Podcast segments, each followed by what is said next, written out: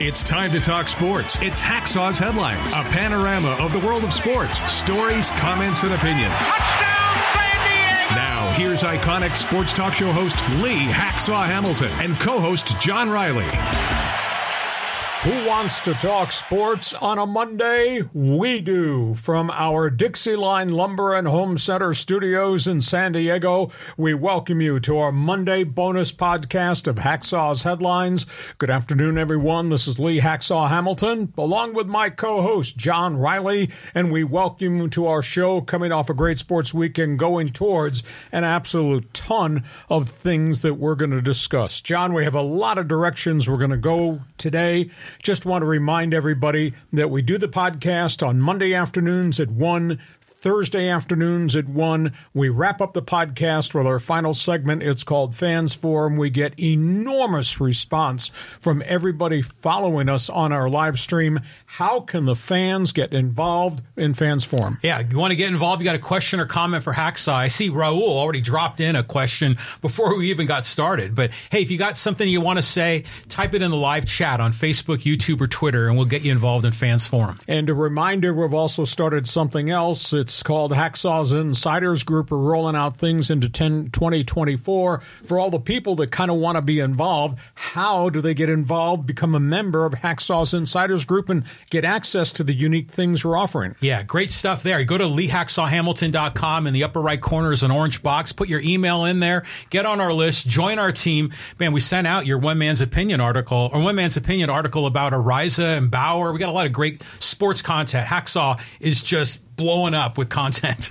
And a reminder we ask you to share, tell all your friends on your email list, those you text with, who we are, what we do, and we want you to subscribe. Therefore, you'll get the instant alerts when we put something up on our YouTube channel. Our Monday bonus podcast is brought to you by Dixie Line Lumber and Home Centers. There are nine stores here in San Diego County. You got projects, go to them to do business let them show you what they can provide for the projects at home or at work. And by North County Eye Center of Poway and Escondido, the specialist when it comes to eye care, whether it's vision test all the way to surgical procedures, whether it's from glasses to contact lenses, these are the people to go to North County Eye Center, Poway, and Escondido.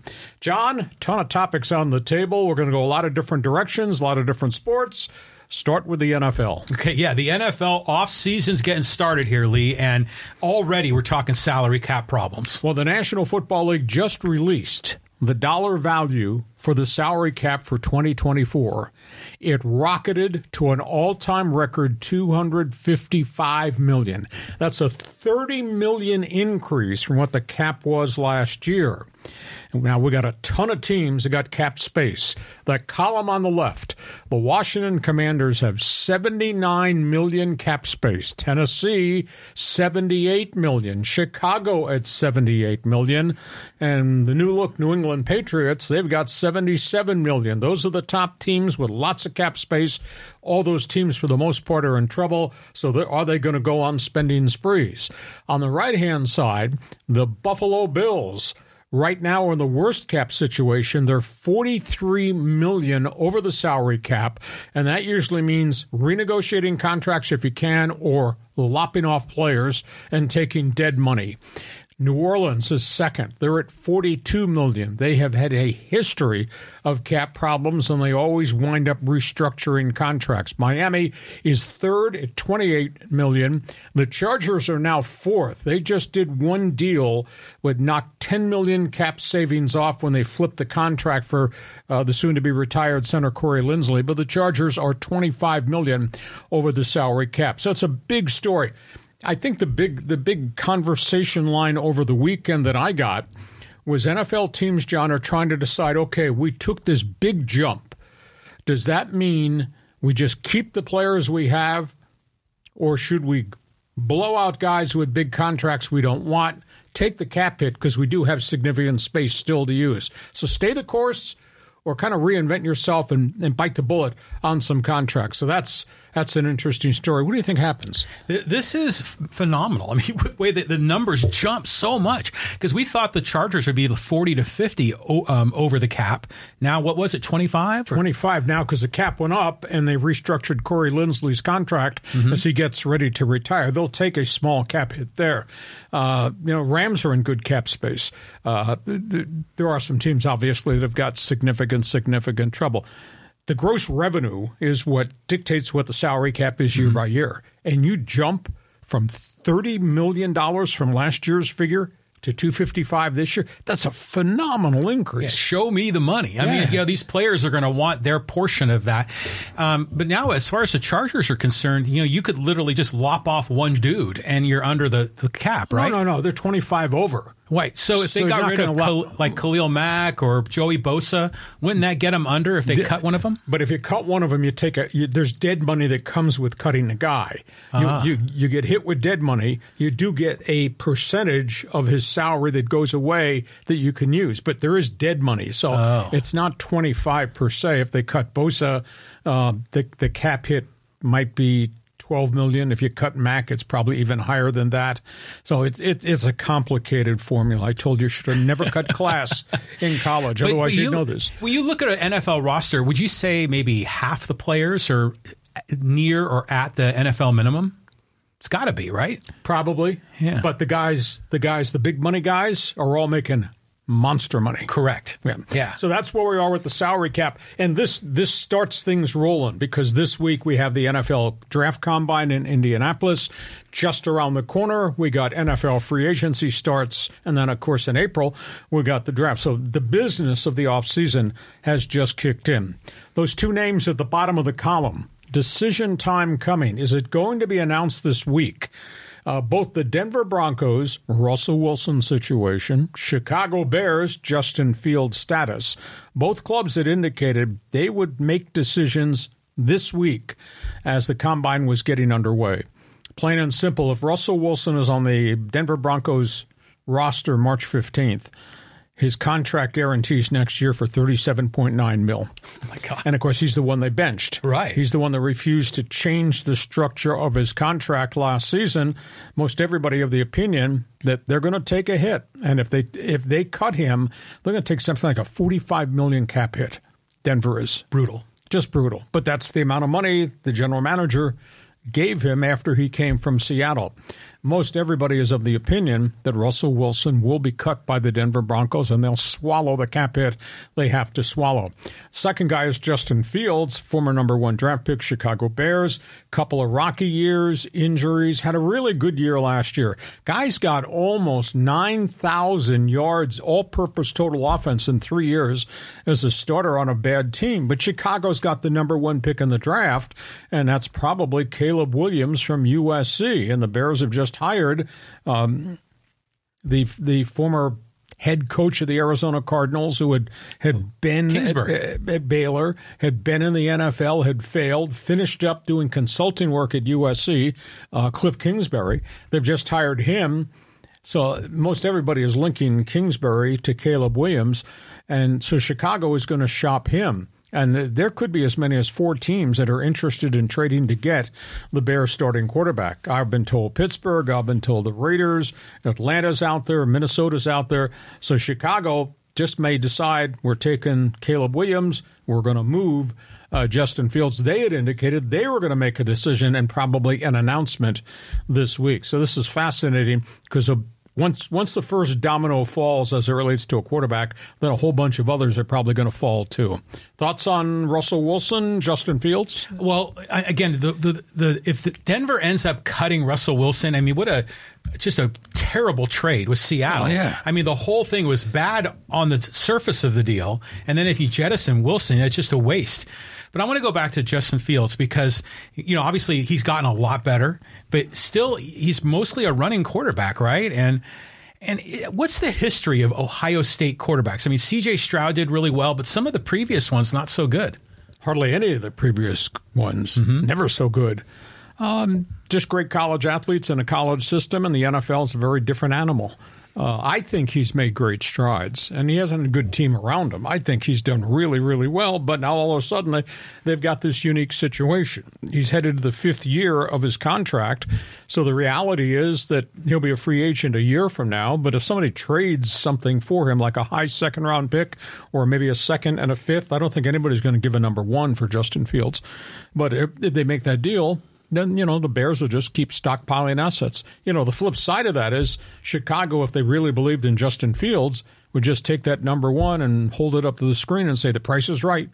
What are you willing to pay me to get the chance mm-hmm. to draft Caleb Williams or whomever you wanted to take? Uh, but at this point in time, most everybody's of the opinion because of the arrival of Kingsbury uh, that Chicago is going to take the USC quarterback and Justin Fields is going to get dealt somewhere else. Well, so we'll see if the Bears will get relevant here again. Yeah. I don't know when the Bears have had a really great quarterback. My God, I remember following the Bears back to when I was really a young kid. And I, I don't recall, outside of the uniqueness of Jim McMahon, I don't recall great quarterbacks ever being in Chicago. What was ever. it? Bobby Douglas? Wasn't he one of the quarterbacks back in the 70s? Oh, Billy Wade. Yeah, And I mean, you're. I agree with you wholeheartedly. okay, we go from that topic on the table to something that's really pointed, and we might as well have this conversation. Yeah, blacklisted, blackballed. I mean, where are you going here, Lee? Really good headline here. uh, Matt Araiza has the opportunity in the National Football League that he waited two years for, signed by the Kansas City Chiefs. Chiefs have a history of working with players who've gone through bumpy times. Uh, it's a great situation for Matt Araiza. Uh, conversely, Trevor Bauer is still unemployed. The difference between Araiza and Bauer is that Araiza did something stupid. He had, quote, consensual sex with a teenager why you would ever do that with your NFL career right there in front of you on the horizon just absolutely stuns me. And then it exploded into something else and the gang rape on the San Diego State campus and the police investigation and the lawsuits, and the defamation lawsuits, etc. Araiza was cleared. Period exclamation point. I always thought this was going to wind up being he said, she said, and it kind of worked out that way. He's not been charged. The suits have been dropped he is now free. I feel really bad for the kid because he did something stupid. He admitted he did something stupid, which to me means it's an apology. When you look at NFL rosters, and this drives me crazy, you look at NFL rosters and you see guys who were involved with DUIs, guns, domestic violence, cocaine, PEDs, other things. It's scattered around NFL rosters. And this kid got blacklisted for two full years for doing something stupid one time, and it was cleared and still didn't get signed. Mm-hmm. Now, I've been told that three clubs made late contact with Araiza in the season, and he elected not to sign at that point. He wanted to get to the end of the regular season, see how many more offers would come, and which would be a good one, a viable one to give him a chance uh, in off-season workouts in next season. Kansas City is the one. So Araiza went through a very painful decision. I think he got treated really, really poorly. Trevor Bauer is different. Bauer involved with sexual misconduct. Bauer involved with not one woman, but at least four that we know of now who have surfaced. um, Bauer investigated, never charged. Bauer sued. That was dropped. He sued people for defamation of character. That was dropped. Yet nobody has touched him because most people of the opinion that Trevor Bauer's radioactive. The difference between Bauer is he's just been a, a monster on social media texting, tweeting, videos, everything. Yeah, right. I mean, naming the woman, mm-hmm. which was a stunner to me. He just has never let it go. His public stance is I did nothing wrong. You may not agree with my off the field relationships. I did nothing wrong. I was never sued. Yet he served a 194 game suspension, had to go to Japan, etc. Nobody has touched him. I just think his history of being so off the wall, what he does on social media, uh, the criticism and the condemnation of different people by him, and then this whole sexual misconduct, rough sex thing, has just chased any prospective employer away. I think he's been blackballed out of the league. I'll go back. There are a lot of people that have done a lot of bad things in baseball who are on active rosters now. He says I served my sentence, but you can't keep him off social media. And that's the difference between he and Araiza. Matt stayed silent, continued to train. This guy just went on and on and on. So you tell me, Araiza do it right, Bauer done it wrong, uh, one blacklisted, one blackball. What do you think? Well, I don't know if anyone did anything right here. You know, uh, you said that Araiza did something stupid. Well, so I mean, Trevor Bauer's done a million stupid things that are completely unrelated to sex. I mean, imagine when he gets pulled from the game and the, the coach comes up, takes the ball, and instead Araiza throws it over the center field fence. Yes.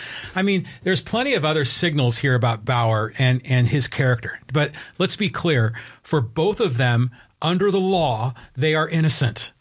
Exclamation point! You know, I mean, they are innocent. So morally and legally are different things. So legally, let's set that aside. Morally, from a PR perspective, are these guys you want on your team? I'm happy Araiza got a chance, you know, because he I thought was treated unfairly, although it is a little murky.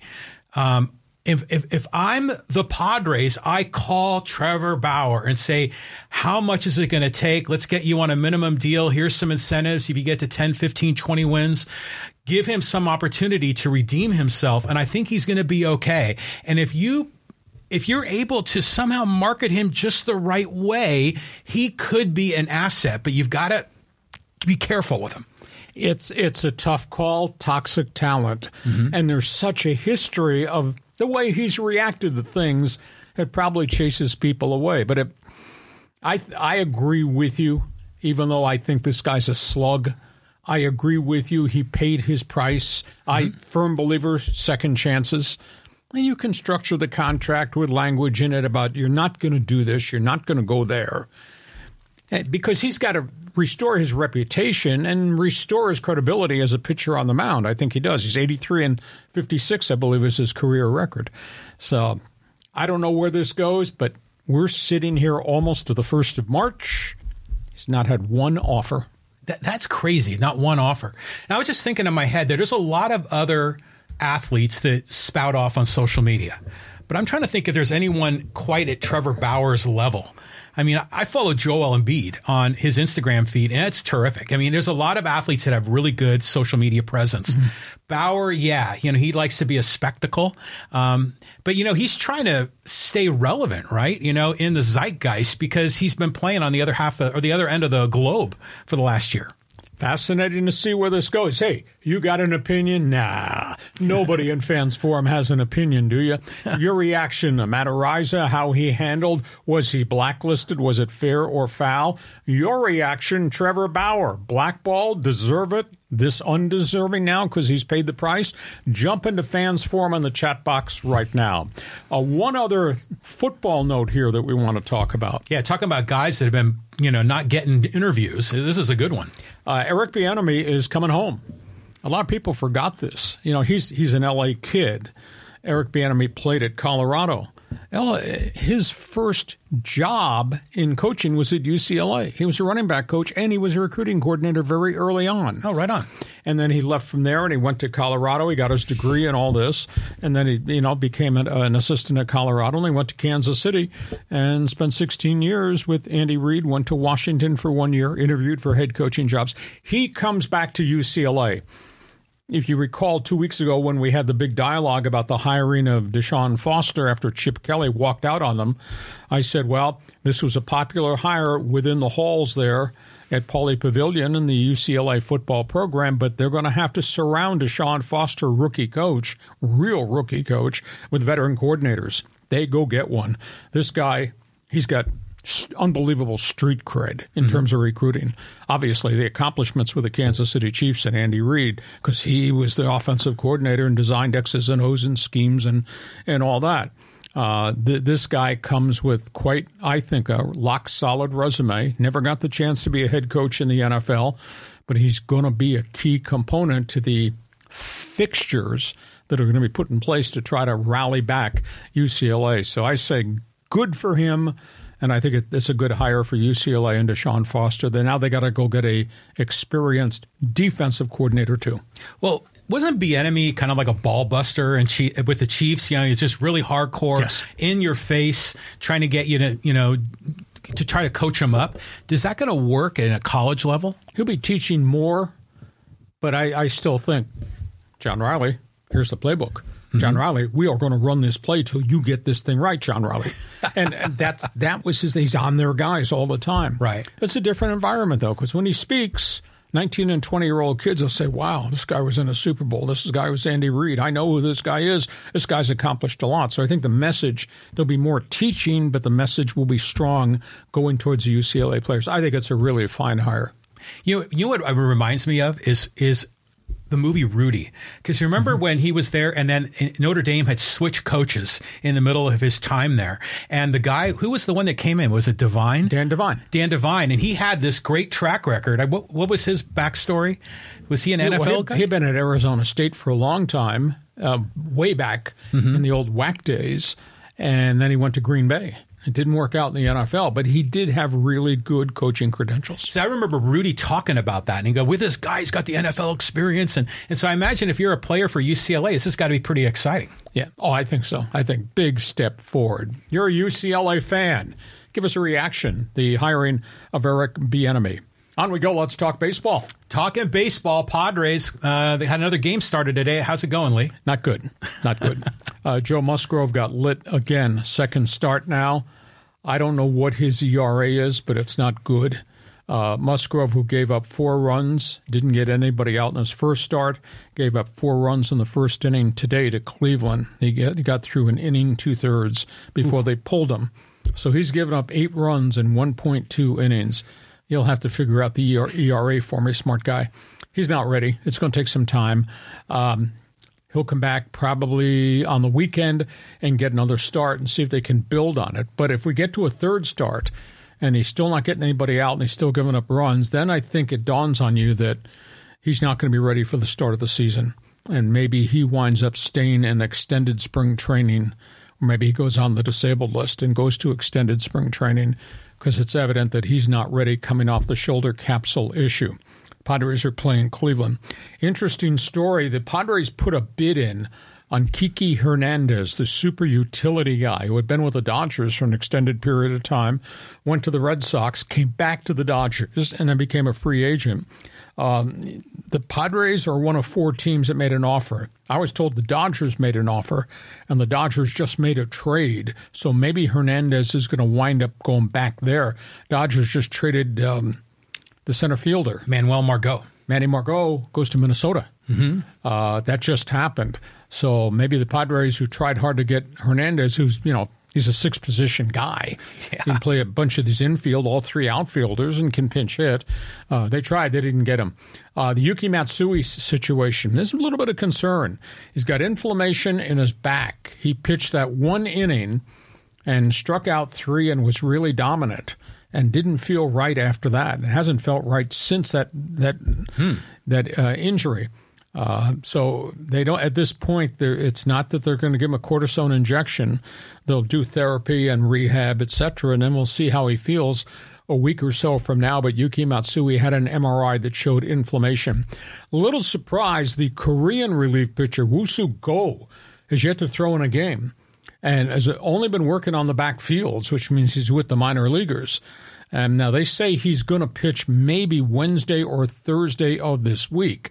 Uh, but I would have thought, based on his career in Korea, he would have been right there front and center with Matsui and all the other guys on the on the yeah. main staff.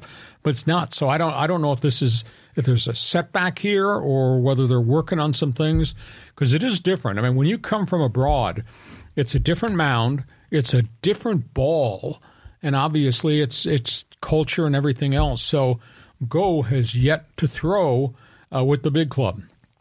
I think right now, based on the first week of the uh, spring training games, I think Jackson Merrill's going to make this club, and maybe it's going to be as your center fielder or maybe your left fielder because uh, he had a couple more base hits on Sunday, mm-hmm. and he's hitting 333 in the spring, and he's playing a pretty decent outfield right now.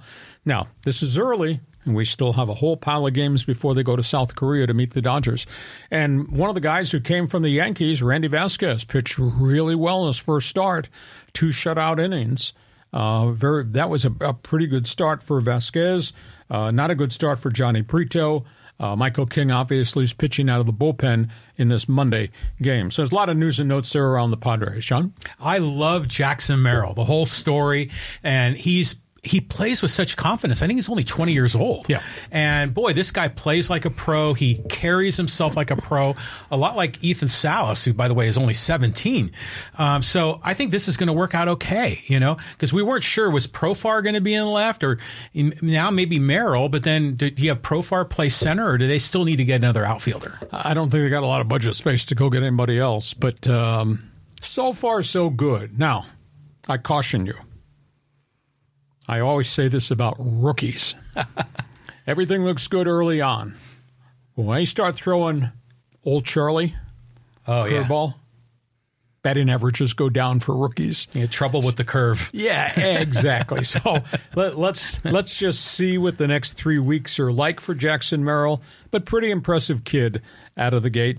A positive to speak of right now till they start throwing old Charlie. We get to halftime. Our podcast is brought to you by Dixie Line Lumber and Home Center stores, nine locations to serve you in San Diego, and by North County Eye Center, Poway and Escondido, specialist when it comes to help for your eyes, and we're all going to need help for our eyes down road. You need North County Eye Center, Poway and Escondido. John, before we get to halftime, Fans Forum. Explain all these people joining us on live stream what they should do to join. Okay, we already got a bunch of people that are already piling in. We got Raul and Fig and Matt and Craig and Tim and Joey and Tracy and Daniel. And if you've got a question or comment for Hacksaw, type it in the live chat on Facebook, YouTube, or Twitter, and we'll get you involved in Fans Forum. And a reminder if you like what we do on our podcast Monday and Thursdays, you're going to like what we do on my website. I write on it every day of the week. And there's another reason to go to my website, aside from checking it out every morning because everything's fresh and posted first thing in the morning. Another reason is Hacksaw's Insiders Group. John, explain that orange box that's on the homepage. Yeah. Well, this is where you can get be part of the team here, you know, part of the Hacksaw fan club. So just go to leehacksawhamilton.com in the orange box, sign up, get on our email list. And, you know, Lee is just pumping out content, great sports content, and you'll be the first one to get it if you join Hacksaw's Insiders Group. And you also get emails with all, some of the special things that we write and things that we're going to plan for 2024. We are at halftime. Hope you'll get ready to join us on Fans Forum when we get to the end of this podcast or Monday bonus podcast. John, we got projects around the home, and I was driving down Interstate 15 right near Carmel Mountain Ranch and have converted this golf course to this massive housing development. And they are building all the houses. You see the structures of the wood going up. And the first thing popped in my mind wood, projects, home building, Dixie Line lumber. Oh yeah, yeah. Probably the doors, the windows, the kitchen and bath. I mean, a lot of these contractors depend on Dixie Line. You know, Dixie Line's been in San Diego for over hundred years. These are the people that if you got projects, you should go talk to Dixie Line Lumber. And our podcast brought to you by North County Eye Center of Poway and Escondido. Comprehensive eye care, state of the art technology from cataracts to glaucoma to cornea procedures, from extensive screening to vision test. You need help with your eyes. You need these people, North County Eye Center. We go to the second half of our Monday bonus podcast with fans forum still to come. You know, we've been talking about a lot of things on the baseball field. Let's talk about what's going on off the field because some of the big names in baseball are making a lot of news and a lot of noise. Yeah, I mean, we're seeing one of the Boras Four finally signed. Okay, we're talking about the super agent Scott Boras. We're talking about the head of the Players Association, Tony Clark. And John just made reference Cody Bellinger, one of the Scott Boras unsigned big money free agents, signed a three year, $80 million deal with the Chicago Cubs. It has opt outs after the first year and after the second year. It pays him 30 mil, 30 mil, and then 20 mil. So I guess in a sense, Boras won because he gets the client 30 mil immediately And if Bellinger has another great season, he can stay and he'll get another 30. If Bellinger has a substandard Dodger type season where dude hits 198 again, mm-hmm. I don't think that'll happen. He could still stay and get the 30 million. So I guess it's win-win, but I just happen to think Bellinger, Wrigley Field, right time, right situation. Second name, New York Mets star Pete Alonso. He's going to be a free agent at the end of this coming season. Guess who he just signed with to represent him? Scott Boras. Yes, and the oh, New no. York Mets promptly announced there would be no negotiations on a contract extension uh, with Peter Alonso till they get to the end of next season. Here we go. Then you got Juan Soto, and he's represented by you know who, Scott Boras. Juan Soto's debuted with the Yankees, actually had himself a really good first game in pinstripes, two for two with a massive three run home run. Yankees are not going to negotiate with him. So we're sitting here right now looking towards the end of the coming season. Bellinger, Alonso, Soto, all rep by Boras, are going to be on the free agent market. Everybody's going to play the prices right. That's an amazing story. Tony Clark uh, sounded off. He's making the tour of the spring training camps. Tony Clark was uh, approached by the commissioner's office about the possibility of a free agent deadline. In other words, we have all these guys who become free agents in November. The baseball wants a deadline of maybe December 31st. You have that window to negotiate contracts. And Tony Clark says, no, we're not going to do that. These guys have played for six years. They have a right to take in all the offers, take as much time as they want, see if things change. What goes on in November might be different than what's going on in January. Yeah. Tony Clark says, no, we're not not going to do this. And then baseball kind of dropped the hint. What we're doing is because we want to market the game. We want to make the winter baseball meetings and the hot stove league really special, and we think a deadline window would be great. To which Tony Clark says, it's your job to market baseball. It's not my job to save save the game. so that that's where we are with that. Also, there's a lot of conversation about the pitch clock. Uh, I thought it worked really well last year. Major League Baseball has indicated uh, that they're they're changing the rule for the pitch clock this year. Uh, the pitch clock is going to go from 20 seconds down to 18 seconds when you have men on base. Mm. Now the pitch clock stays at 15 when there's nobody on base. Okay. So the 15 second pitch clock as weird as it was to get used to, it really worked well last year. I agree. And so now there's this conversation, and Clark thinks it's wrong that baseball's tried to change the rule. But see, Tony doesn't have any say in it. They don't vote on that. Uh, they they gave baseball a right to change rules, whether it's designated hitter or stealing bases, blocking the plate. All that comes on out of the commissioner's office. Union can just bark about what they like or what they don't like, and they are barking about uniforms. I have not seen the new Nike uniforms that they're arguing about, but everybody that's covering spring training and whose teams have the uniforms are writing about the lettering looks weird, the coloring looks weird, the pants, which are made of a different fabric, supposed to be cooler, they look weird. They're kind of see through pants. So and Clark says they should have come to us and talked to us about how the players are supposed to look. So Tony's got opinions about the union should have a right to say everything, including what bar of soap you use in a shower. It's just it's it's kind of weird. So, John, the table is yours comment on on the free agents, comment on Boras, comment. I want to talk about the uniforms. Okay, because th- this is unbelievable. You haven't seen the picture. I mean, literally, you can see through their pants, mm-hmm. and the the pockets are hanging in the pants, which gives it a little bit of blockage.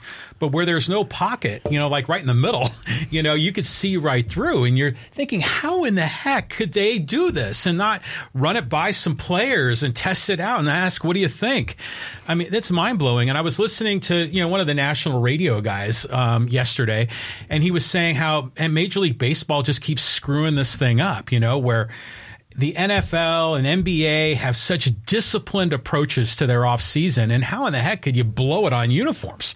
I mean, it reminds me of George Costanza when he worked for the New York Yankees and he sent them out with new uniforms, and the players hated them, and it was all mm-hmm. big trouble. So, I've got friends that work for Reebok who used to have the contract. Mm and they're just standing there and they're just laughing at Nike and the embarrassment and but you can always quote recall them and I that might happen because this kind of looks embarrassing. What do you think about the uh, free agent window? Should there be a December 31st deadline so we compact it all around the winter baseball meetings and make the hot stove league really important in December? No, no, you you can't do that. I mean, now granted, I know you have a deadline for trades, which makes sense.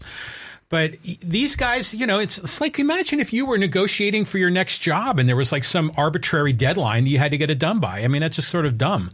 So they, they should have the time. Now, granted, if we could wave a magic wand, if we had Utopia, yeah, of course, we'd love to see them all sign early, you know, and then we know what the rosters are looking like.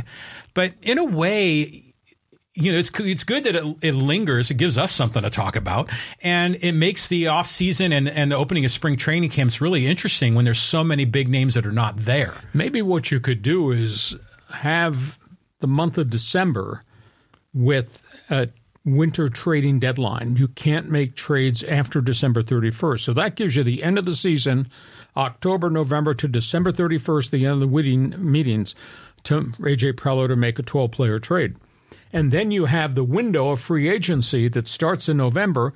Run that till January 31st. That'll give you two months where all the scope is going to be on Juan Soto and Cody Bellinger mm-hmm. and you know all these these pitchers who are still unsigned, Blake Snell and Jordan Montgomery.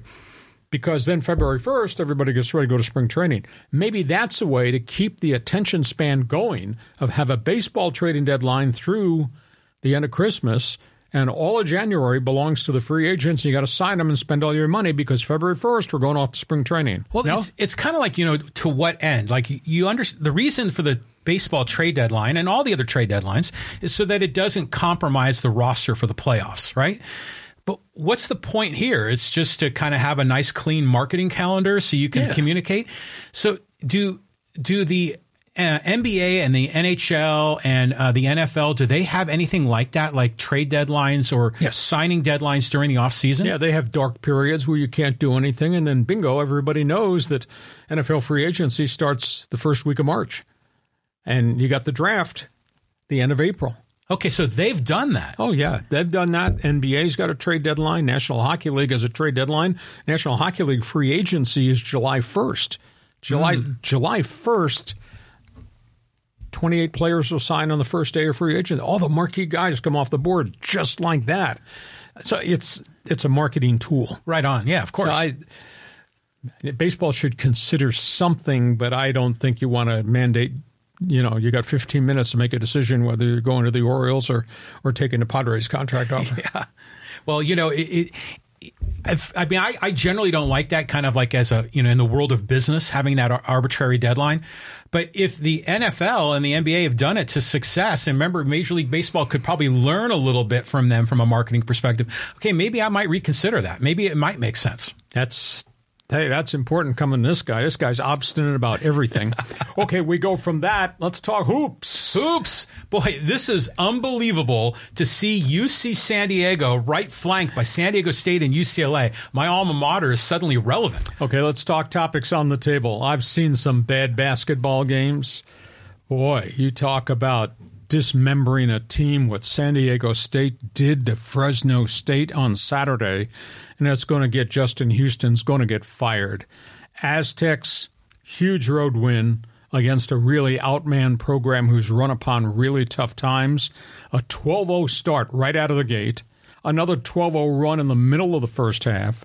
They built a 30 point lead and they wound up beating them 70 to 41, I think it was.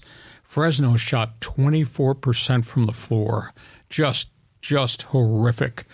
Um, what a weekend of upsets, by the way, aside from San Diego State stomping the dog. Uh, New Mexico lost at home. Lost at home to Air Force. Yeah, Air Force. And Colorado State got ambushed. They lost to UNLV. So the Mountain West final two weeks of the season are going to be crazy. The I think tournament is is going to be crazy. Let's talk about UC San Diego. You know they went from Division two and a really good program and they joined the Big West Conference a couple years ago. And I stood up on TV and I said, "Why are you doing this? You can't recruit those type of players to get into UCSD that Long Beach State and Fullerton and all these other places recruit. It's just a different clientele. I don't see you taking JUCO players. I don't know about D1 bounce backs because that's that's how Long Beach and Fullerton and, and the schools in that conference made their hay. And yet, Eric Olen has come in there and they are 19 and 9 and they are really playing well. And they punched UC Irvine in the mouth the other night. They've got a bunch of big wins. Uh, a great, great player in Bryce Pope. I'm kind of surprised I didn't view him as being a high scoring D1 type kid. He's played really well. But sadly, by virtue of these rules, NCAA has this rule if you go from one level, Division two, to Division one, there's a quote transition period in which you you just can't go to the tournament. Right. Four years. Yeah. Four years they're penalizing UCSD because they've gone from Division Two into Division One, but they're doing really well in Division One, and they're not eligible for anything, and they're not eligible for the Big West tournament, mm-hmm. which is fun. Not eligible for any consideration for March Madness, and can't even be considered for the NIT. That's ridiculous. Agreed. Some archaic rule that dates back to I can't buy a recruit a hamburger if he's hungry. yeah, exactly. Jeez, how unfair is that? And one final note here in college basketball. This is pretty horrid. They've had such a roller coaster of a season at UCLA, and Mick Cronin is just so out of character in how he's reacting. They got beat by a really bad USC team uh, this weekend, and that's a stunner. It, it, happened at Pauley Pavilion, which was half empty. Uh, Mick Cronin, who's just been barking all season long. You remember maybe a month and a half ago, he degraded his players publicly. Says, you know, don't go crying to your mama. Don't go to the transfer portal. You know, nobody's going to help you. You got to get yourself out of this mess. Well, they're 14 and 13, and, you know, they, they probably won't even make the NIT. So Cronin, who's been feuding with the media in Los Angeles on top of everything else that's gone wrong, he said after the game, the loss to Southern Cal, which is really a substandard team this year, he said, I'm not going to talk to you guys. I'm going to talk to my dog. and by the way, Mick's name is being mentioned as maybe being a potential candidate for the Ohio State job because Ohio State just fired its coach last week.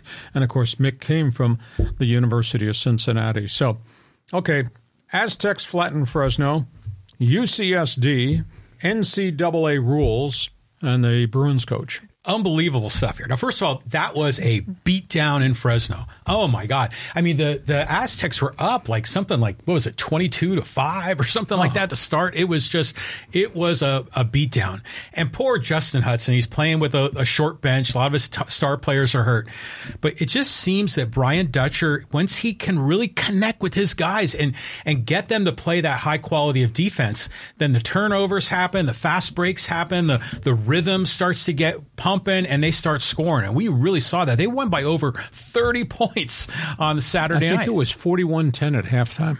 It was something like that. It was incredible. So good for them. You know, they got four games left, and hopefully they're going to do great. But they I do have to go to Boise last game of the season. So yeah. have they got this this albatross off well, their? No, Boise's coming here, or are we going there? I think you go up there.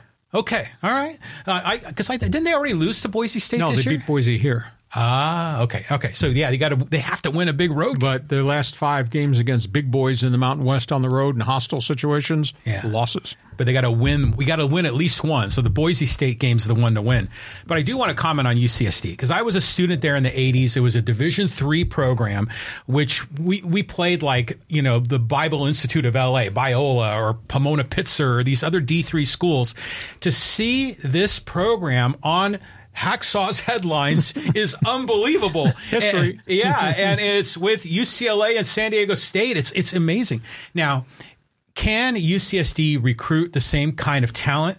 Well, no. I mean, they have to obviously recruit with with academics in mind and other things, but UCSD won the Big West in baseball. UCSD is tied for first place in the Big West, and I think they have the tiebreaker. You think they would probably go into the Big West tournament as the number one seed, and they're ineligible, which is such a BS rule. I mean, what's the point of it? They don't want you to go from D two to D one and then discourage you from coming back to D two, or or is this just tr- like the power schools keeping the new guys out and blocking their compet- Probably a combination of everything. There was there was an incident this past fall.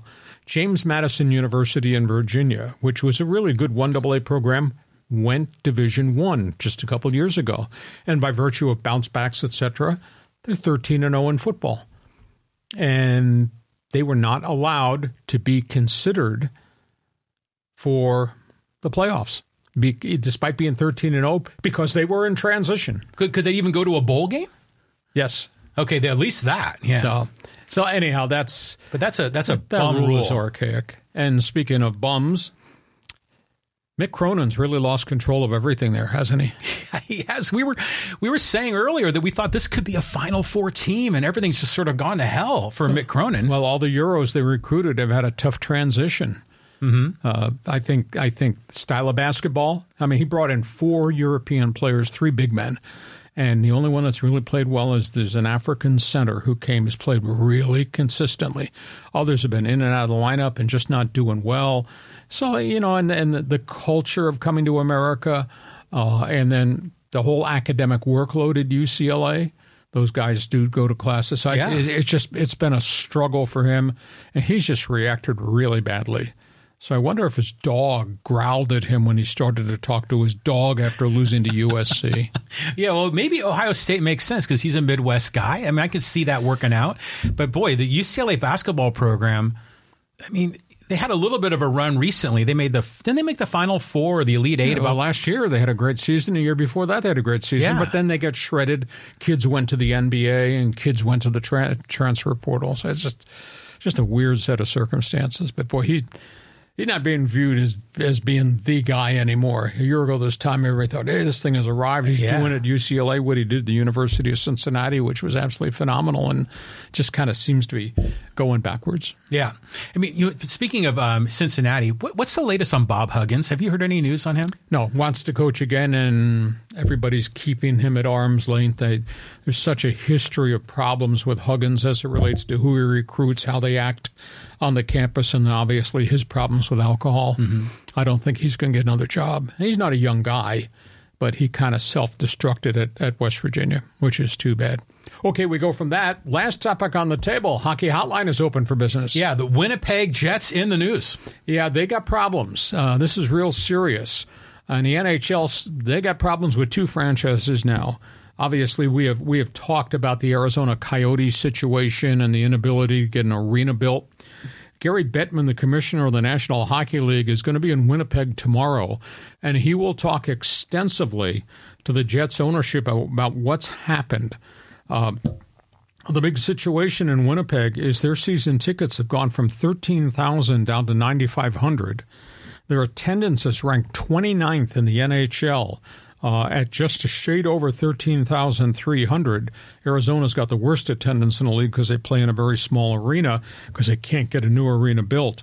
So I don't know whether it's the prices of the tickets in Manitoba have chased Winnipeg fans away because they've got a first place team this year. It's one of the best teams they've had in a while. But I don't know whether it's it's just the economics or it's the fact that they traded away a couple of their stars. Patrik Laine went to Columbus. Uh, they dumped Pierre Luc Dubois on the LA Kings this offseason. I hate to see them leave Manitoba. I hate to see the franchise in jeopardy because it's a great hockey city that goes back to the Bobby Hull days in the old World Hockey Association. Um, you know, they, they had a Winnipeg Jets team that had Teemu Selanne on it, and they had arena problems and money problems, and that franchise became the the Phoenix Coyotes, which has become the Arizona Coyotes. So Gary Bettman's got now he's got two problems because the Coyotes still have made no progress at all in terms of getting a new arena built. It's, the ballot keeps getting voted down. They're playing in a 5,000 seat barn that houses Arizona State. There's no credibility to what they're doing. Of course, their team has got a low budget because they don't have big revenue streams. It's just, it's an absolute mess. Please tell me somebody on my hockey hotline, please explain to me why there's no franchise in Quebec City, which has this new Olympic arena, or you got Houston, and you do have Atlanta, which failed twice. You do have Salt Lake City, and an owner there that says they'll build a hockey arena. Why are we still in Arizona? I feel bad for Winnipeg. I hope there's a solution coming, but now, now Gary Bettman's got two problems. Well, aren't the Coyotes sort of like the Oakland A's of the NHL? Exactly. You know, so they're they're in a really weird spot. And the other city you should put on that list is San Diego because they're going to be building a new sports arena. That's definitely going to happen. Um, I'm going to go back to Winnipeg because I don't know a whole lot about Winnipeg. Maybe the fans that are joining us from Winnipeg can share. What's the size of that metropolitan area? Is it a is it a significant it's a regional franchise. Uh, Winnipeg is not Toronto in terms of population base. Right. Smart guy, you're the one who's got the smartphone. Punch it up there. I don't know what the, I, I don't know what um, population in Winnipeg is, but it's a regional franchise that had always supported hockey. Their problem was with the initial Winnipeg Jets, Bobby Hull and Anders Hedberg and Ulf Nilsson and all the Europeans in the WHA is that they just could not generate enough revenue to pay those type of players to keep those players. And the franchise eventually wound up going to Phoenix and became the Coyotes with Teemu Selanne. But then they started with behind the eight ball in terms of where do we play, and they played in the basketball arena, the old Veterans Memorial Coliseum in downtown Phoenix, which was not a hockey arena, was really old. You think our sports arena is decrepit? you should have seen that one. Uh, and then they, they moved up up the road to Glendale, but that's a basketball football stadium. That's not a hockey arena. So it's a big issue. And they were going to build a hockey arena in Tempe. That got voted down on ballot. Now they're trying to go to Scottsdale. Uh, but this has been a this has been a chronic problem since the franchise relocated from Winnipeg. So. Bettman's got two big problems. I'd hate to see a franchise leave, but it wouldn't be the first Canadian franchise to exit because the Quebec uh, Quebec Nordique were very successful, but very small arena, and the Canadian dollar was really bad. They couldn't get a new one built, and the Quebec Nordique vacated Quebec City, became the Colorado Avalanche, and been a raging success. Quebec since has built a new arena. They can't get a franchise, so. I mean, we, we got two troubled teams I hate to see Winnipeg leave. Arizona should move. Just give it up. Yeah. I know Gary Bettman, you know, he looks at it, it says population, Valley of the Sun, 3.5 mil. I understand that. But there's no place to play that's a legitimate hockey arena big, big issue. Well, you know, some of our Winnipeg fans are responding in real time, and I'm going to jump the gun a little bit on Fans Forum. Phyllis says 900,000 in the Winnipeg area.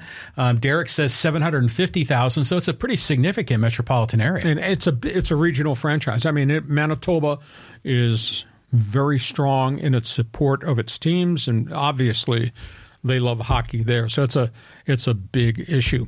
Okay, time for Fans Forum. You got questions. We got answers. Jump in the chat box. John's got a zillion people lined up here. He's rented all these friends by virtue of my podcast, so they're representing him today. So, John, it's up to you to carry on the conversation. To carry it on. All right, let's go here to, to Fig. And he says, Is there any chance that the Angels sign Blake Snell? There's an offer out there. Uh, I'm led to believe it was three years, 30 million. Blake Snell should take that because he could become the ace of the Angel pitching staff. Uh, I would not go above three years, not for that pitcher. Um, he's he's a workhorse. He's unique, different personality, walks a lot of batters, never gets beyond the fifth inning. You know, and, and for Scott Boras to say seven years, 210 million, 30 mil per season, no. I'm not giving him seven years to go five innings per start for the next seven with a hope he doesn't break down. But he's he's there. Uh, the Red Sox were there on Blake Snell. They backed away. They just got tired of talking about absurd numbers. Red Sox are now in on Jordan Montgomery. Hmm. But I think they told Scott Boras he's got a chance to be here because the Red Sox really have too many young pitchers.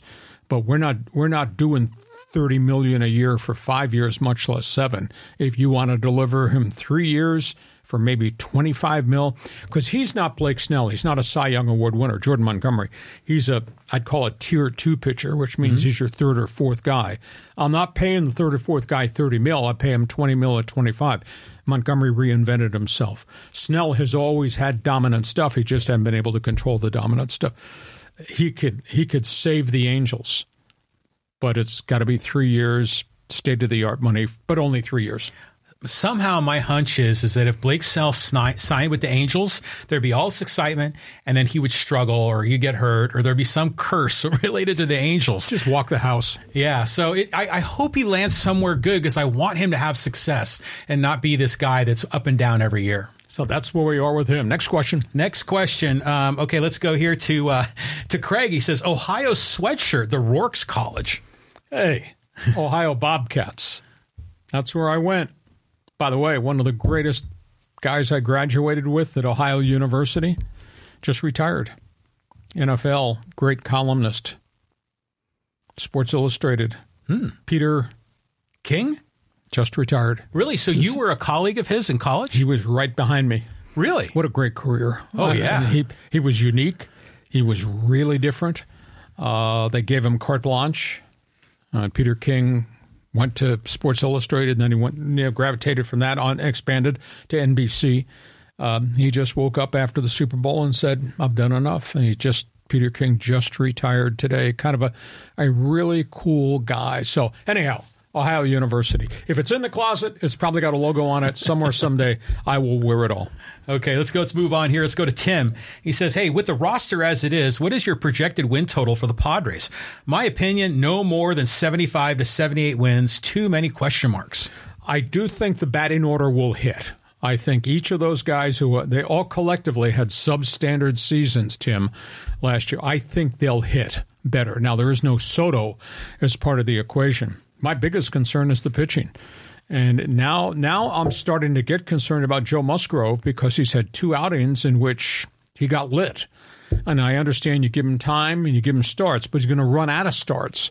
He's not had a physical setback yet, but maybe he's just not physically ready, and he's going to wind up in extended spring training, which then then relegates your starting rotation to you, Darvish, and three guys who came from the Yankees in the Soto trade, and that to me is a bit of a reach. So, yeah, seventy-five wins to seventy-eight, that might be a decent number if Musgrove can come back early in the season and be what Musgrove was, then it, that kind of changes the equation. But don't know. We'll find. You know, and the other thing is Darvish.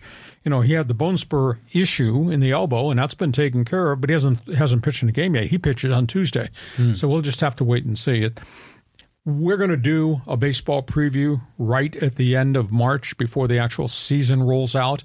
And we'll be going division by division. But I'd say right now the Padres are a third place team in the National League West. I hate to ruin your day, but you're the one that wanted to do this podcast with me. So, yeah, I'd say third place right now and keep your fingers crossed there's not another pitching setback because that to me would be the demise of the season. Yeah, 75 to 78 wins would be just so Padres. Just so, you know, Compared to where we were a year ago this week, well, yeah, you know, and, and, and, it's just we always have high expectations and they always disappoint. Even when our expectations are modest, they still disappoint. So here we go again. I, I share your opinion. I think the pitching staff huge question marks. But this Jackson Merrill kid, it kind of reminds me of when Tatis came up as a 19, 20 year old, and he could be a spark plug for this team. little early. Mm-hmm. Wait till they start throwing old Charlie late in spring training, and then we'll see how he hits. But so far, so good. I'm not throwing cold water on the kid. Kid's got an opportunity, and that was the favorite word of AJ Preller in his his training camp interviews were opportunities. Well, we got him, and this kid's grabbed the first one. Okay, let's move on. Let's go to Joey. Talk a little Raiders. He goes, "Hey, will the Raiders give up what it takes to move up into the top three to get AP's guy Jayden uh, Antonio Pierce's guy Jayden Daniels? We're talking three number ones and number two, maybe a player." Now that's too high. I mean, Jayden Daniels had a great career at Arizona State hyphen LSU. Uh, you know, I don't I don't rate him as a top three quarterback. I, w- I would say probably inside the top ten. So the Raiders Raiders might be able to to make a trade to get inside the top ten to get a run at Jaden McDaniels. Uh, I now three number one. No, not for him. Uh, hell, nobody's going to get three number ones for Justin Fields when the Bears attempt to trade him maybe this week. Um, they they could go up. Uh, it is fascinating. All the marquee quarterbacks are not going to throw at the combine. Nobody is. No, no, or the Really? The- no, the unique names are not going to throw. Okay. Jayden Daniels is not going to throw. Caleb Williams is not going to throw. Uh, the only ones who are going to throw are the guys that I guess have to prove something, although they did great things in college. Penix is going to throw from Washington. Uh, Bo Nix is going to throw from Oregon. Uh, but uh, the marquee blue chip names are not going to throw uh, in at the combine in Indianapolis this week. Yeah, the Raiders Raiders have a chance. It, it, it just depends how high they have to go, because then then it gets if you if you're trying to go where the Raiders are, the Raiders are 11th I think or 13th, wherever the Raiders are. If you're going to try to go from 13 to jump to three, you're going to have to pay a hell of a price. Now, if you're going to try to go from 13 to seven, you can do that. You trade a your one and you trade your two, or you trade a one and a three, and whatever the ch- trade chart shows. There's a point value for every every pick in the NFL draft. So I think they'll make a concerted effort to bump up to get Jayden Daniels, but I don't think you know, three number ones. No, not for him. Well, if you're running the Raiders, I mean, you, Tom Telesco's there, and he's conservative. You, you Yes. mentioned, but he always usually makes smart moves. Do you take a risk on one of these hot young quarterbacks, or do you sign a Justin Fields or one of these other veterans, Ryan Tannehill, just to hold the fort and then build around him? I think you build it. You, you build it now because you only got limited time with Maxx Crosby, and they, they they have to deal with Josh Jacobs, who's a walk free agent too. So Telesco's got a lot of a lot of things on his board that he's got to check off here. Now, if if this is a five deep quarterback draft in the first round. Try to get one of those guys, and you spend time. You spend time with Penix, and you spend Nix.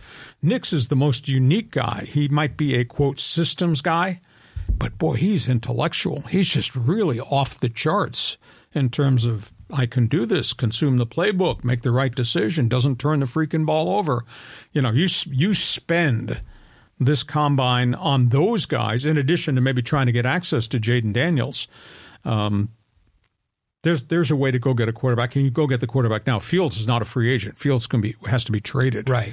Uh, Tannehill is, but Tannehill's got hundred thousand miles on him and has had injury problems. And you know, uh, Baker Mayfield's out there, but Tampa's now scrambling to try to get him signed so he doesn't go on the open market. New England is interested in Baker Mayfield. So there's a lot of a lot of quarterback debates. I mean, it's a lot of situations involving quarterbacks around the league. Yeah, well, the Raiders need a relevant quarterback to lead that franchise. So we'll see what they do. On we go. okay, on we go. Let's go to Tracy. He says Bauer is worth a risk.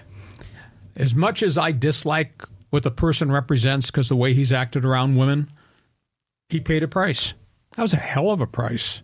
194 game sus- suspension, lost all that money, lost his credibility.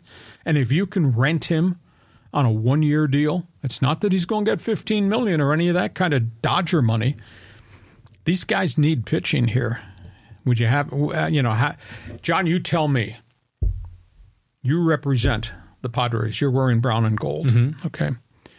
How do you present to me, John Q fan, you're signing this guy? Why are you signing this guy knowing what this guy's reputation is with women? John? Because we need pitching. And this guy was innocent. And yeah, he does have kind of a, a history, you know, but we want it, we believe in second chances. You'd have to really position it that way so you have a moral justification but at the same time a baseball justification so i think that's the path they take but but the the chatter in social media is that the woman that Trevor Bauer, you know, was involved with, that he got in trouble for, has had relationships with some of the Padre players as well. So that could kind of create a little friction in the clubhouse, maybe. It's weird. Yeah. It is really weird, which is why a lot of people have said, not me. Right. Next question. Moving on. Okay, here, let's go to Emmanuel. He says, everyone deserves a second chance. So here we go, including Trevor Bauer, especially since he is willing to sign a minimum wage deal with incentives. Concur wholeheartedly. Now, I think you can also put language in there that you're going to stay off social media, you know, and then he'll scream first right amendment. And then my response is, okay, first right amendment, you'll be in the unemployment line, but you can type on social media anything you want. We're giving you a chance. I've, I've kind of changed my mind only because the Padres have such a issue right now, I think, with starting pitching. Oh God, yeah. I mean, they have a big problem. So yeah, especially if Musgrove doesn't start the season. Hey, let's go here to Phyllis, and she says, "Hey, hey, Hacksaw and John, we have snow in Manitoba." all year. I've been in Winnipeg. I'll tell you what, their main intersection is a place called Portage and Main. It is the coldest street corner in North America. Really? Oh, the wind howls off the prairies and goes right down to that intersection. You can't stand out there. When I was doing hockey, we played there, I think, in January. It was so brutally cold and just the wind never let up. But this is where these people live. And these people, they take their SUV and they park it outside and they plug it in so it heats the engine. I mean, it's it's just the most unique situation, but they're hardy. You live north of there. I got friends who live in Edmonton, and Edmonton is way north. You're talking about the Great White North. Mm-hmm. It's up there. It is cold, and they get they get even more snow. Edmonton and Calgary. So Winnipeg's cool city. I just I hope they can solve the situation with the Winnipeg Jets. Yeah, I've, I've never been there. I should go visit sometime. I've been to British Columbia. I love it Oh, there. love that. Okay, hey, let's go here to uh, Isha. He says, "Hey, just watch that Costanza episode. So good. Talking about the the Yankees when they switched up the uniforms." Um, but there's another comment here on uniforms. Let's go to Running Man so we can kind of have the full context. He says those jerseys and pants are crap. Not not only will buy the old vintage jerseys now, not these cheaply made jerseys, but paying premium prices for them. Yeah, just because it got pinstripes on them doesn't mean they look good on you. Yeah. I it, it's hard for me to believe that Major League Baseball. So they they do this new contract with Nike, and they're going to come up with this new set of uniforms as kind of an alternative or City Connect, etc. When they do this marketing meetings. Don't you look and evaluate what they actually look like on players rather than something that's on a board that's a picture of a jersey? I mean, it's just you know, the City Connect uniforms, some of them look great. I it kind of the Padre uniforms when I first saw them, I call them the red, the, the five flavor sherbet uniforms. Yeah. saw they, they look like softball uniforms. And no, but they grew on me, and they're kind of cool now. Yeah. But some of them, the- you know, the Dodgers had these old blue ones that they look like softball uniforms from the south side of Chicago, and mm-hmm. some of the others look just really ratty. I don't understand the marketing concept. You know, speaking of uniforms, the LA Clippers today just unveiled new uniforms for next year when they move into the new mm-hmm. arena, and they're really snazzy. All blue, all white, all red, a new Clipper logo, not the fifth grade junk artwork that was their logo, the basketball with the LAC, an actual Clipper ship logo. It kind of looks cool. Mm-hmm. And the third jersey is not only all red, it's got the flags, the nautical flags that used to be the logo of the San Diego Clippers, which I thought were really, really cool.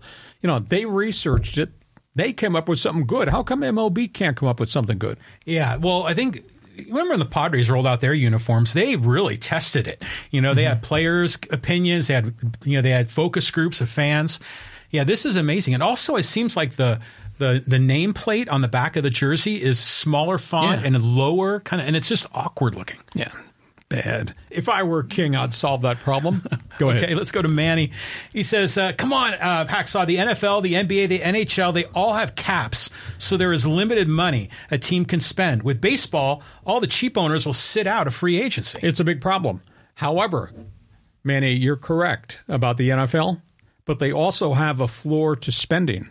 You have to spend within a certain percentage to what the cap is. That's different than baseball, which allows the Oakland A's, as of this hour, the Oakland A's have a $46 million budget. That's their payroll. Unbelievable. Yeah. And and it's it's a disgrace. So that's what differentiates MLB. They allow Oakland and these other small market teams to take revenue sharing, get the TV money, put the money in their pocket, not give it to the players, and then put crap on the field. Those other three leagues, they all have a it's called floor to spending. You get close to whatever the floor is. The NFL is 255, that's their salary cap. The floor to spending in the NFL might be 236 this year. Everybody's going to spend at least 236 million, which means there's more money for all levels of players, from the superstar to the mid-level free agent to the journeyman veteran at the end of his career gets a one-year deal. Baseball doesn't do that. Let, let's pretend that there was a 236 minimum spend for, let's just say baseball, which actually is pretty high for baseball. But do you think there's a situation where some of these teams like the A's say, well, we can't afford that? You know, we don't have enough revenue of, of fans at the ticket uh, turnstiles that are going to come in and pay. I mean, they could. It, it could put some of these teams in. They'd have to move, No. in order to generate more revenue. No, because they're all getting revenue sharing. All the small markets get 40 to 50 million a year revenue share. They all get a large chunk of the TV contracts. Then they have their own TV contracts. There is revenue coming into the Oakland Athletics, for example. The the dollar value wouldn't be 236. Mm-hmm. The the Florida spending in baseball, I've been told, if they ever adopted it, it would be a, a percentage to what the luxury tax limit is. The top luxury tax is 237. I would I would think the Florida spending might be 120. Yeah, so like half of it, maybe, or a third. Yeah, yeah. So 120 based on the money that Pittsburgh's getting, or Baltimore's getting, or yeah. Tampa Bay. They could they could afford to spend 121 million because that's the floor. But mm-hmm. baseball doesn't allow that. We're gonna we're gonna do one of these shows. I'm, I just got the payroll numbers. We're gonna post them on the board You'll be upset if you were in one of those cities. I want to see the numbers. Good question, Manny. Thank you. Okay, now here's a, a, a comment from Chris, and I'm going to let you read this one, Lee. Hacksaw, for old time's sake, would you please give us a Shawn Lee offside? damn it. How can you pay this guy all this money and have him jump offside three times in a game? And he was one of the really nicest guys. Quiet, docile, fun guy. Never got angry at me.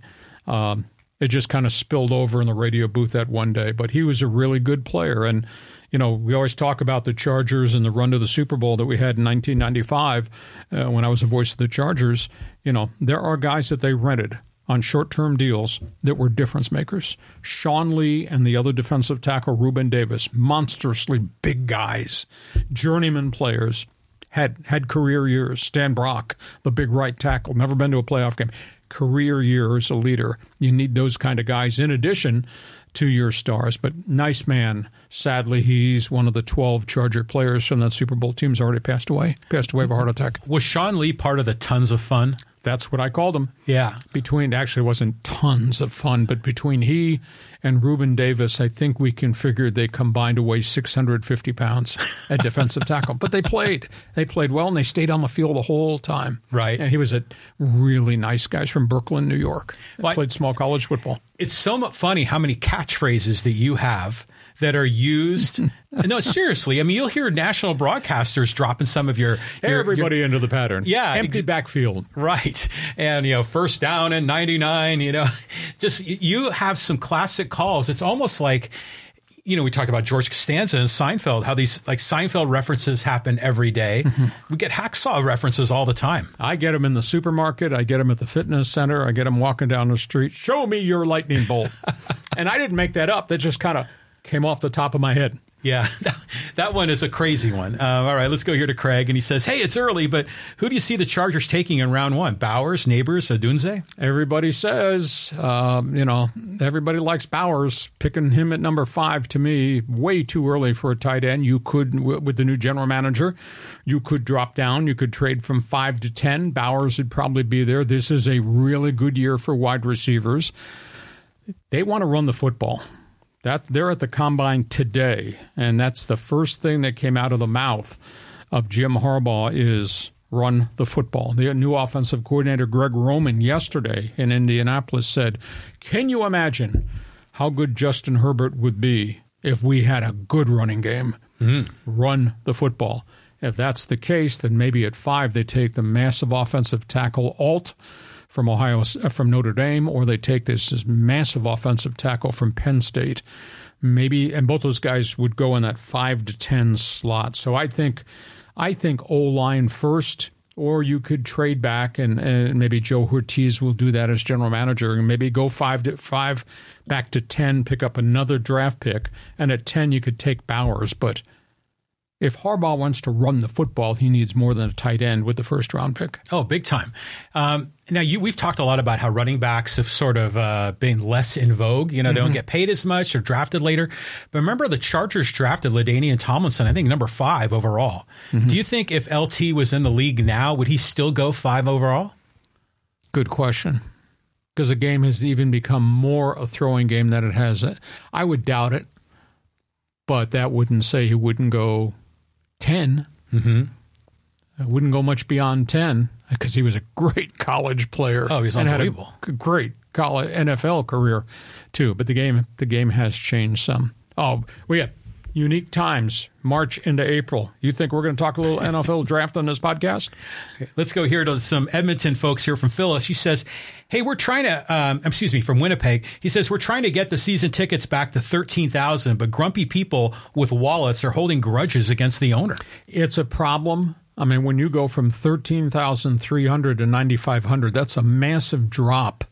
Um, I, I think I read over the weekend that their revenue is down almost $5 million because of the crowds and the erosion of the season tickets. I wish there were a legitimate answer. Somebody, I'll have to talk to my friends in Winnipeg as to whether or not, quote, the prices are too high for that marketplace um, because ticket sales is of more importance, I think, in the NHL. Uh, than it is in other sports, just because they don't have the revenue streams from their network TV contracts, et cetera. So, I hope they solve it, but they got a first place team. Uh, and that, that's I think that's the biggest disappointment. I think that's why the president was so upset in Winnipeg on Friday because he's the one that made this comment about this. We cannot sustain this with the erosion of, of season ticket support. We can't stay in business this way.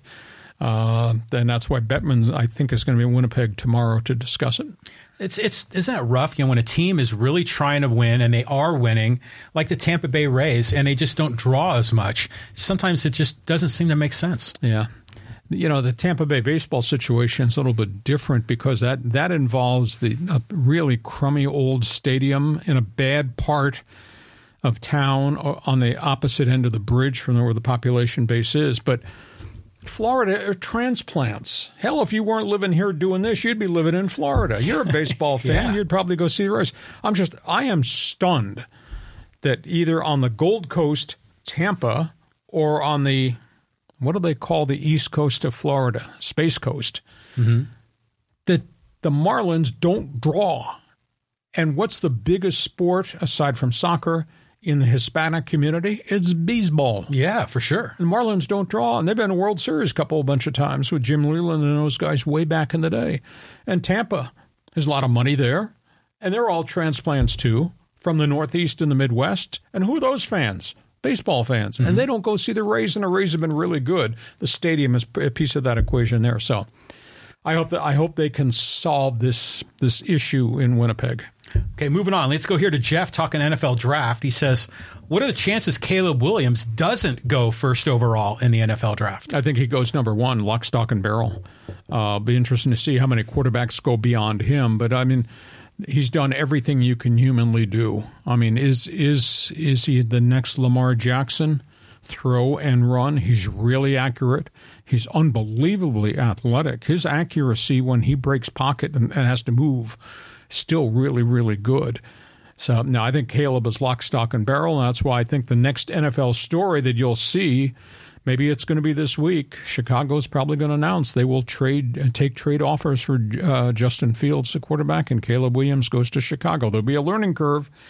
You know, he had a tough, tough last season at USC because everything around him fell apart and they had to outscore everybody because the defense was so bad. And yet the kid, the kid's a gamer. The kid's a big time player, and he's a really, really good athlete. Yeah, really. I mean, I remember when he was at Oklahoma and he was backing up as a freshman, backing up. What's the kid's name? Was it Spencer Rattler? Yes. I think was the quarterback. Wound up at South Carolina. Yeah, and he struggled at Oklahoma, and then they brought in Caleb Williams, and all of a sudden it was just like magic. You know, just the plays. It was everything changed when he came into the game. So you know, you talked a lot about Bo Nix and, you know, systems quarterback, high IQ guy. You know, I just think about Brock Purdy. I mean, he's not really a physical specimen, mm-hmm. but the dude has a brain power, and yep. and that's what you need in this league, you know, to be successful. Because how many quote unquote star athletes have flamed out in the NFL? Oh, the quarterback fatality rate is fifty percent at least in the mm-hmm. first round. You know, you go back and you Google first round draft pick quarterbacks, how many made it compared to how many washed out it's a staggering number. So this will be fun to see you know what the dividing line is once you get beyond Caleb Williams how do the next couple of dominoes fall at the quarterback position. John, we've got a couple here on social media you want to run to? Yes, I do. So let's get in some social media folks here and uh, let's talk. Um, you know, this is a good one. Padre Chargers. This is from Tyler. He says, bottom line, the Preller experiment hasn't worked. Until the Padres make changes in the front office, they will continue to be average. The Chargers finally got it right. It only took them two decades. Well, I made a commentary on my Saturday sports package on KUSI. I do this big thing 6:30 every Saturday morning uh, and it, the Padres were my lead story on Saturday. And it, I, I, let me just hit myself on the side of the head. I made the comment: you lost your owner, you fired your manager, you said goodbye to your Cy Young Award winner and your top closer, and your third baseman is coming off elbow surgery. How do you feel about your team? And by the way, you lost a $60 million TV contract that you won't get, and you have to write a check for $40 million please tell me you're still optimistic about this franchise at this moment. Now, it's not to say they don't have a good team, not to say there's not some good kids coming out of this farm system maybe within the next year to year and a half, but all of a sudden, the excitement and the expectation has dissolved. And there's a reality now that we got problems. And obviously, the general manager has created the, this roster. These are his players, his draft picks, his trade acquisitions, his free agents and the guys that he sold the farm for and then gave unbelievable contracts to. That's the big issue is these these 10, 11, 12 and 14 year contracts have put the Padres in a corner that they can't get out of. And if they don't win, I think it's going to cost Preller his job. Now, I don't think they'll hit the eject button, John, because he's signed through 2000 or 26. I don't think that they want to eat three years of a GM's contract, but because if you do that, then that means you're going to get rid of a whole pile of front office people, which means more people with contracts you probably got to pay off. So it's too early to make this decision, but let's just see how the season goes, and if it doesn't turn out like we hope, then they'll they'll they'll put him on the firing line, and can he survive it? Yeah, if it's if it's an 80 win season, you know, because injuries change everything. But if it turns out to re- really be messy, I don't I don't know if the, the fans are going to come back to the stadium. That's a that's the other sidebar issue is the prices for everything have gone up 38% in 3 years. And you and you can say, "Hey, we've done great things and we're at Petco Park and all that." These fans are going to stop coming.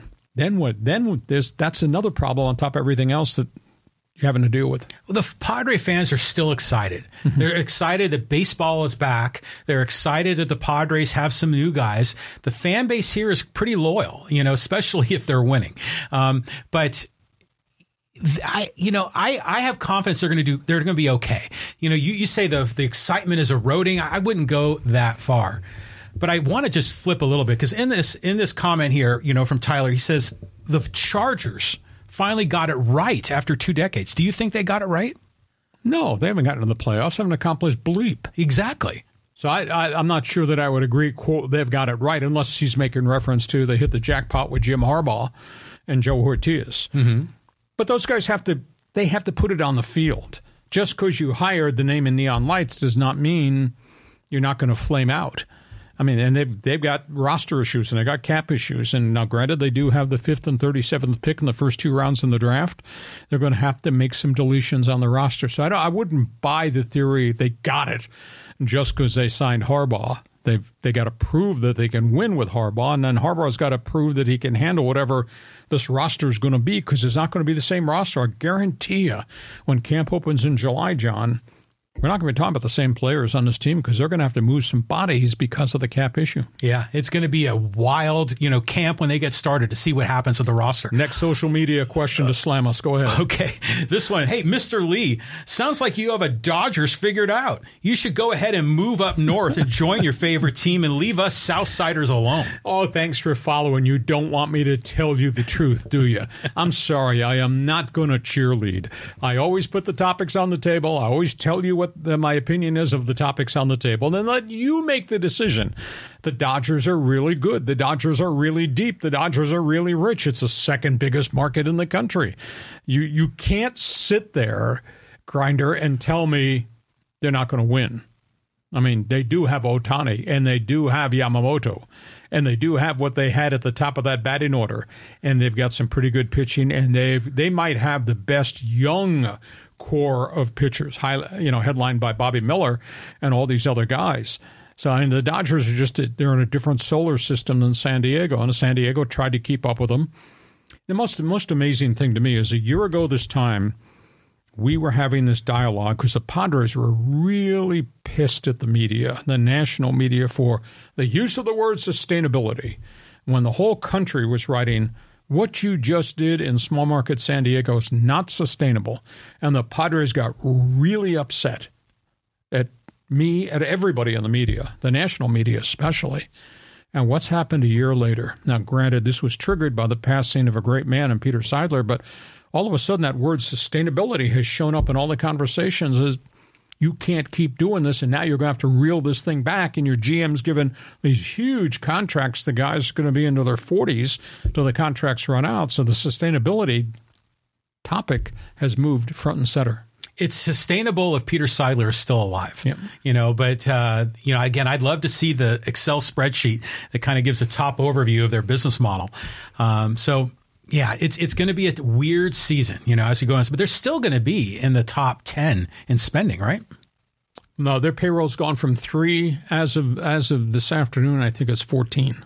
Okay, but they they still have a couple more dollars in the cash register. They have eighteen million left, mm-hmm. but what's that going to buy you? Is, is it going to buy you a lot? Yeah. No, no, and there's nobody left outside of Scott Boras's clients who you can't sign. Trevor Bauer. Okay, you always keep doing this. Circle back, circle back. One more here before we put a lid on this thing. Okay, this was a good comment here from Marcus. Talk about the uh, the Major League Baseball. He says, "Lee, you made no points. The product is in trouble. They need to revamp the game. The pitchers are soft. Kids watch 15 second videos, so they speed up the game. Baseball's attendance is way down, and they're going to start feeling this dramatic drop in cash uh, revenue trending down. Yes, they still have TV money, but for how long?" The ratings have crashed. Nobody's watching on TV anymore. I totally disagree. The game, granted, the demographics of the game and the viewership and the fans have changed. Um, they've made the game better by going to a faster paced game. Two hours and 43 minutes, I think, last year, had been at 305. So they've made progress there. Uh, the spending is is just wild for the superstars of today. Uh, attendance is not down. TV ratings have bumped up some. You still got troubled franchises that baseball still has to deal with, but they're no different than other people. There's there's hot spots and trouble spots in the NFL. There are trouble spots in the NBA. Obviously, we just alluded to the problems that the National Hockey League has. It's still a really good game. It's it's it's what I call it a father son game. It's passed on traditions upon traditions. If you got a good product, they're going to love your team. San Diego, love affair with the Padres. Dodgers historical love affair, Yankees historical love affair. Mets are trying to be what the Yankees have become, just haven't gotten there. But there's a tradition, whether it's Red Sox, Fenway Park, whether it's Cubs at Wrigleyville, there's just a tradition that's passed down from generations about the game. So I don't I don't think the game's in trouble by any stretch. Do they have blotches and problem spots? Sure they do, but everybody else does too. Yeah, well, you know, baseball is such a romantic sport, yes. you know, and it's so tied into American history and culture, and and you know, I don't think that's going to go away, but definitely the things are shifting. I've heard a lot of other national broadcasters say that the NFL is a national sport. You know, and the, so is the NBA to agree. But baseball, well, baseball's a regional sport. You know, people in New York don't care about the San Diego Padres. I mean, what's your take on that? Well, unless you're in the World Series, then you then you'll pay attention to who they are. Mm-hmm. And I mean, the the fascination with the National Football League is just amazing because they're everywhere in their state of mind, and they've been able to structure everything and how they operate their leagues very differently than some of these other sports. NBA, I think the NBA's got enormous problems, John. You got five top teams led by three superstars in each team, and the other 25 teams aren't really that important, and that's that's a problem the NBA's got to solve. Um, Major League Baseball, they've got their metropolises New York, Chicago, Boston, to a degree, sometimes San Francisco. They've got a lot of other smaller markets, but those markets are held held in high esteem. You know, Atlanta Braves baseball is really important to those people. Mm-hmm. You know, and, and Pirates baseball, despite all the losing, is really important to people in Western Pennsylvania until the Steelers training camp opens. But uh, at the at the end of the day, there are really good franchises. There are great historical franchises. There's some trouble spots in in each of the leagues. Yeah, you know what's funny is when we first got cable TV in the early 1980s when I was growing up we got WTBS. Sure. And you got the Braves games on every day. And, and Harry Caray was yelling at you on WGN in Chicago. Exactly. And I remember this is incredible because back then we weren't able to get baseball every day. We was, you know, we maybe get a weekend game or something. So that was interesting how a different region of the United States, like in this case Atlanta or Chicago, suddenly became something that I was watching in the San Francisco Bay Area. Um, so I think Major League Baseball still has a national scope, but to your point, the NFL is on some other level in the stratosphere. How they've been able to market the National Football League and make it a year round sport and make it of interest to everybody. And of course, we live in such a mobile society. The Giant fan, he might live in Phoenix now, mm-hmm. and Seahawk fan lives in Miami and the Bears fans have been deported and they live everywhere. So yeah. I mean, you know, these football fans have taken their allegiances with them uh, to their new locales. I, the, I, mean, it's just masterful what the game has become and the economic impact the game has had on on professional sports, which that flips off into another argument, which then really incenses me when I deal with the NFL and the concussion lawsuits, and I see these players are having all these problems, and I understand the NFL success got there on the back and the brain damage that these players suffered from. Mm-hmm. And it's really it it makes my heart ache as much as I have broadcast the NFL, care about the NFL, follow it, write about it, etc. It makes my heart ache because there's a piece of me that understands these guys paid these prices so the NFL could be great, and we can't can't forget those guys. So Hey, listen, we hope you have enjoyed our Monday bonus podcast. Man, there was a ton of topics on the table. Yes, we talk long, but it was bleeping brilliant content, was it not? hey, our Monday podcast is brought to you by Dixie Line Lumber and Home Centers, nine stores in San Diego to serve you. You got projects? You need to take a run over to Dixie Line, talk to their consultants about what you want to do. And by North County Eye Center of Poway and Escondido, we are all going to need help with our eyesight down road, or if you need it now, these are the people to deal with because I have taken my business there. North County Eye Center, Poway and Escondido. John will be back in here Thursday. Between now and then, solve the pitching problems, and we'll see if there's more free agent signings. Have yourself a great week. Yeah, you know, March is like around the corner here, Lee. Thanks for being with us. Hope you enjoyed it. Hope you join us on Thursday at 1 p.m. for Hacksaw's Headlines. Join us again for Hacksaw's Headlines on YouTube, Facebook, and Twitter. And find the audio version on your favorite podcast app. For more content, go to LeeHacksawHamilton.com.